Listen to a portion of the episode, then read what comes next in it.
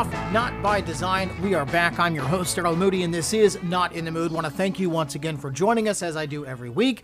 As I said, we did have to take a few weeks off. Wasn't our call, but we are back now, and we're going to talk about cybersecurity this week because even though we talked about this a few weeks ago, the country is clearly under attack. We have had several high-profile cybersecurity attacks this year targeting a major gas pipeline. That was basically what caused me to do the show on cybersecurity last time. Since then, we've had a couple government agencies targeted. A city here in Florida even lost control of its water supply, and now a top meat producer. So these cyber criminals who are not necessarily government actors, not necessarily working on behalf of the government. Of course, there's wide speculation that these folks are operating in Russia with the protection of the Russian government, but we don't know who these folks are or what exactly they're after other than money, but they are going after America's infrastructure. Just last year, they went after the radio industry, which is where I work. They went after Intercom, and shut that company down for basically 8 days. So these cyber attacks are coming closer and closer to our lives every single day. And I feel like if we don't get serious about this, all of us, we're going to have a serious problem. And you know, if I could just further the discussion on, you know, I wonder if we're going to see people kind of disconnect, if you will, or maybe make a concerted effort to become less dependent upon technology. Nonetheless, we have several other high-profile cyber attacks to talk about, and our expert for this week is Chris Nyhais. He is the CEO of Vigilant. That's a cybersecurity technology company based in Ohio, I believe. So I want to jump right into my conversation with Chris, and this is another one of those phone interviews that I had to do on my cell phone utilizing Google Voice. I would have preferred to do the interview in studio, just didn't have that option available to me when Chris was able to talk. So let's start first with our conversation with some background information. Maybe Chris can talk to us about why these criminals are targeting America's infrastructure and kind of where we go from here. Yeah, so, you know, I'd actually say that the need for cybersecurity has been around for a really long time. I think people are just becoming aware of it because it's becoming more in the media, it's becoming more mainstream. What's interesting about this is threat actors have been doing this for quite some time across the world and across the globe, taking down companies and getting inside of their security infrastructures. Now, what we're seeing now, though, is we're seeing more attacks coming against critical infrastructure in the United States. And because of the United States being a very just-in-time country, which means our meat processing, our electricity, our oil, our gas, everything is just in time, right? So if a truck doesn't show up to your gas station today, or a truck doesn't show up to your supermarket, they won't have food on the shelves. So when these cyber attacks happen, they literally disrupt our lives in pretty big ways because there's no storage anywhere. You know, there's no next day storage in the back room, right? It's, you know, of a storeroom. It's all just in time. And these threat actors know that. And so what they do is they come in and they take down a company, or they take down a pipeline, or in this case, they take down JBS, and they disrupt supply chains so that it disrupts life, and it causes a panic, and it causes that organization to have to do something very quickly to bring themselves back online. So let's talk about that. When a company is attacked and you see something like an entire pipeline shut down across much of the country, how do these companies recover from this sort of thing?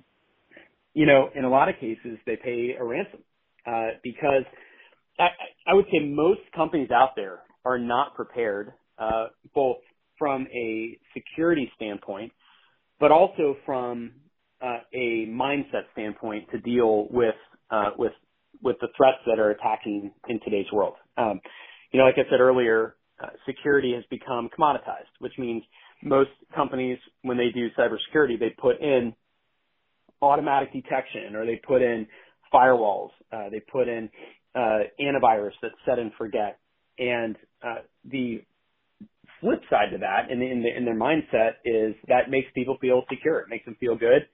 They get reports and those things come out. They talk about different events. But the thing that most people don't know is that if you can buy a security technology openly in the marketplace, so can a threat actor.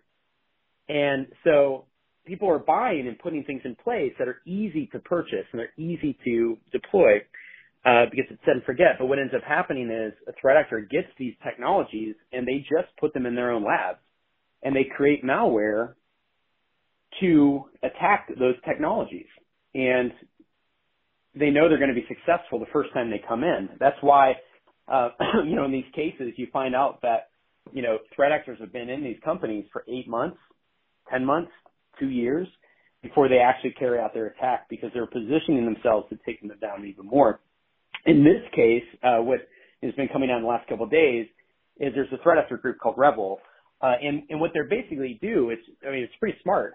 They wanted to make a business out of creating malware. So a lot of people can go use their tools to create malware, and then they go and attack companies with these created tools.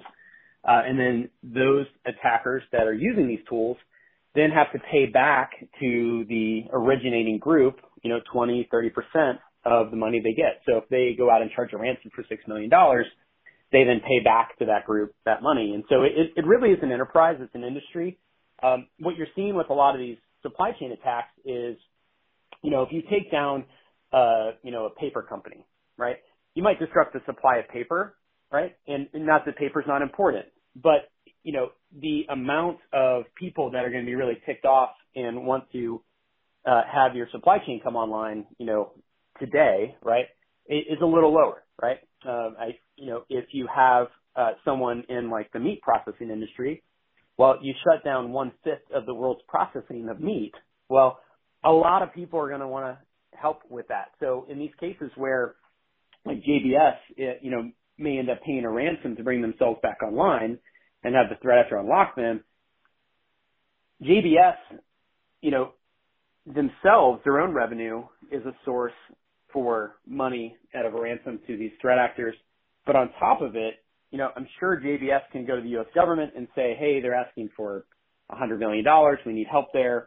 They may go to any downstream providers because everyone wants their businesses back online. You know, every supermarket wants meat on their shelves. And so there's a bigger pool of companies and resources for these threat actors to get money from if they go after the supply chain originator, right? So the last time we had an episode of Not In The Mood, we talked about cybersecurity. The threat actor in question was DarkSide, a hacker group that had targeted the Colonial pipeline, and you're talking now about this other group. How many players are there? How many different groups are there out there orchestrating these attacks? Mm-hmm. I mean, thousands, hundreds of thousands. I mean, you could have a high school kid here in the, you know, in the U.S. just decide that they wanted to make some money on the internet, and they can go out and get into the dark web, and they can learn techniques. They can go out to different you know, malware as a service companies, you know, like Revel and go and create their own custom malware and just go carry an attack. So, you know, it has become an industry and it's a good one, you know, and, you know, it's a good industry. They make a ton of money, you know, at it. And, the thing that most companies don't understand is that you have real live people attacking you in very strategic ways.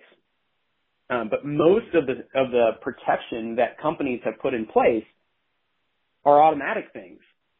And so when you have a real life person attacking you and your only defense are automatic tools that real life person also has access to, you're at a pretty significant disadvantage.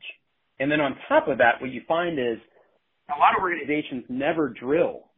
You know, they never go through incident response, you know, test scenarios. They don't prepare their organization for this at all.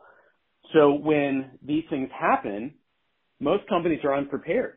You know, they don't even know what their first step is. And it's a really big mind shock too, because a lot of people spend a lot of money on cybersecurity, and they do the quote-unquote right things, and they do all the best practices. And so their mind gets shocked because they go, well, how could this possibly happen to me? Because we did all the quote-unquote right things. And that mind shock and also the lack of prep causes their organization to be down even longer. And so like you said, how do these organizations get back online? Well, because there's such a huge unpreparedness out there, they get back online, like I said, by paying ransom. But even when you pay the ransom, a lot of times your organization doesn't come back online because there might be a problem with the code for the ransomware, or it doesn't decrypt your environment like you thought it would. And so, you know, even paying that ransom is not always guaranteed. So in a lot of these cases too, the companies never come back online and they go out of business. So in that situation, how do you even prosecute these groups? Who investigates and prosecutes, and how do you hold these groups accountable? So I think you cut out there for a second. I think you were asking how do they prosecute these groups? Exactly. How do they prosecute these groups? How do they hold them accountable, and who goes after them? Well, you know, that doesn't happen very often because inside these cyber attacks, the detection systems and the security systems that a lot of these companies have in place do not create information or data that could be used as evidence. And so even when you find, when you can track down a lot of these hackers, even if you got them into a courtroom, if you don't have the right systems in place to be able to create the right evidence that can be upheld in a court and not thrown out of court, you're really not prosecuting them in the first place. So indictments are somewhat rare. But even with that, you know, because of the internet being in such an anonymous place, everyone, when these things happen, they always want to know immediately who it was, right? And that's okay, to know, but in a lot of cases, that matters less, than what happened and how could you have protected yourself better or made your defenses better. And the reason I say that is because even like with DarkSide, you know, DarkSide's pretty much disappeared, but those people haven't, right? They just went and started a new group or joined another group. And when they're in the U.S., it's a lot easier to prosecute. But even like I said a minute ago, a lot of times you don't have the ability inside an organization to even create the right evidence to do that. When they're outside of the U.S., there's a huge lack of extradition rules. Like even in this case, you know, DarkSide was in Russia. This new attack was in Russia as well. But that doesn't mean that Russia was behind it. You know, we don't know that for sure or not. Some people speculate or whatever.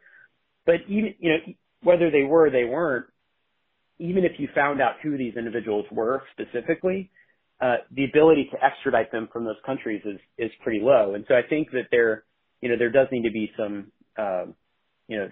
extradition rule changes, across the globe. But like I said, at the end of the day, it's more about how do you protect yourself well, right? It's less about who's attacking you, because literally, like we said, anybody can go out and just spin up an attack, today against any organization. It really has to change, at the core business aspect, where businesses are making they're making the right decisions around cybersecurity, and in most cases, companies are understaffed and they're not spending money primarily towards cybersecurity. They're doing just enough, and that's what we're seeing. We're seeing, and not saying that JBS or Colonial did just enough. That's not what I'm saying at all. I'm just saying that most companies do that because they think that that's enough. Because again, they're marketed that way to do that. But when we really, really understand that we're really in warfare, every day, it changes your mindset.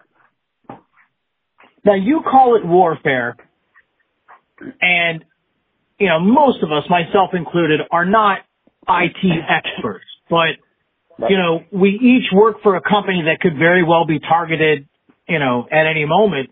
What are some of the things that we as users and as employees can do to protect our company and our network and basically the nation's infrastructure. Right. The user is usually the entry point, and it's usually something that is that goes unnoticed. As a team member, you have to take cybersecurity important. Any moment your company can be shut down, which means your job, the source of your retirement, funding, maybe what you're using to pay your house, your kids' college fund, all those things go away. And collectively as an organization, you're working together to protect that company. And so when you do your everyday job, that's very important because you're keeping the operations of your organization running. You're doing what your company does to make money. On the flip side of that, though, you're also involved in a war. And that war right now is for your organization's life. And the threat actor doesn't want to take you out of business. They're there to just get money. That's what they're after. But in a lot of cases, the business becomes the casualty of war. And so, take the extra time to pay attention to what you're clicking on, right? It's really that important. You could be the reason your entire organization gets shut down, and goes out of business, right? Take the extra time to look at what websites you're going to, right? Don't surf all over the internet or read crazy things or read news articles or things like that on your company's network, right? Because every time you go to the internet, every email you open, every link you click on could potentially be what gives that threat actor access to your environment. Change your passwords, right? We know it's an inconvenience, but do that, right? Just do those things. That will help the everyday team member at a company, to protect themselves. Now, to business owners, you have to make it part of your decision making in your organization. It has to be as important as a product decision or a financial report. It has to be talked about in your board meetings. You have to put a significant amount of your budget towards it and be okay with that, because it is the one thing that can literally take you out of business today. And that's what we see. Companies get shut down today when that happens. And you could wake up tomorrow and your organization is shut down. And so you have to put the effort and the focus towards it. You have to have dedicated people on your team that do nothing else but just investigate cybersecurity attacks against your organization all the time. And you have to make very specific decisions daily around protecting your organization. And you can do that in a couple ways. You can do that by having your own staff, by outsourcing your cybersecurity to a trusted organization. But you have to put that effort in place. And I will tell you, not all cybersecurity companies are equal, and not all cybersecurity strategies are equal. And so you have to really start to learn how to choose what's right and what's not, just as much as you make really good financial decisions on a daily basis. And it's one of the, we actually help our clients with that all the time, with their C-levels. We'll talk them through how to use forensic data to make business decisions, how to drive, better security across the organization, how to really create a that intuitive gut feel around, what you're deciding on. But this is absolutely something that has to be immediately taken seriously. So in the meantime, while the rest of America takes the issue of cybersecurity more seriously and companies begin to invest more money in this sort of thing, and we all maybe educate ourselves a little better on the risks and what you should be opening on the internet and where you should be visiting and that sort of thing, perhaps I could suggest maybe we all just find a way to unplug. Maybe we find a way to become less dependent upon technology. Everybody talks about smart homes these days and how cool they are. Maybe it's time to dumb down a little bit. Maybe we, make sure everything's not connected to the same Wi-Fi network. I don't know. I'm not a cybersecurity expert. Chris is. He certainly gave us a lot to think about.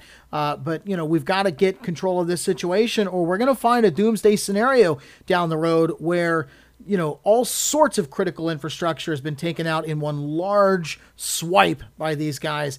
And maybe then we'll start to take it seriously. Hopefully we do before then. But thanks for listening. I will talk to you all next time.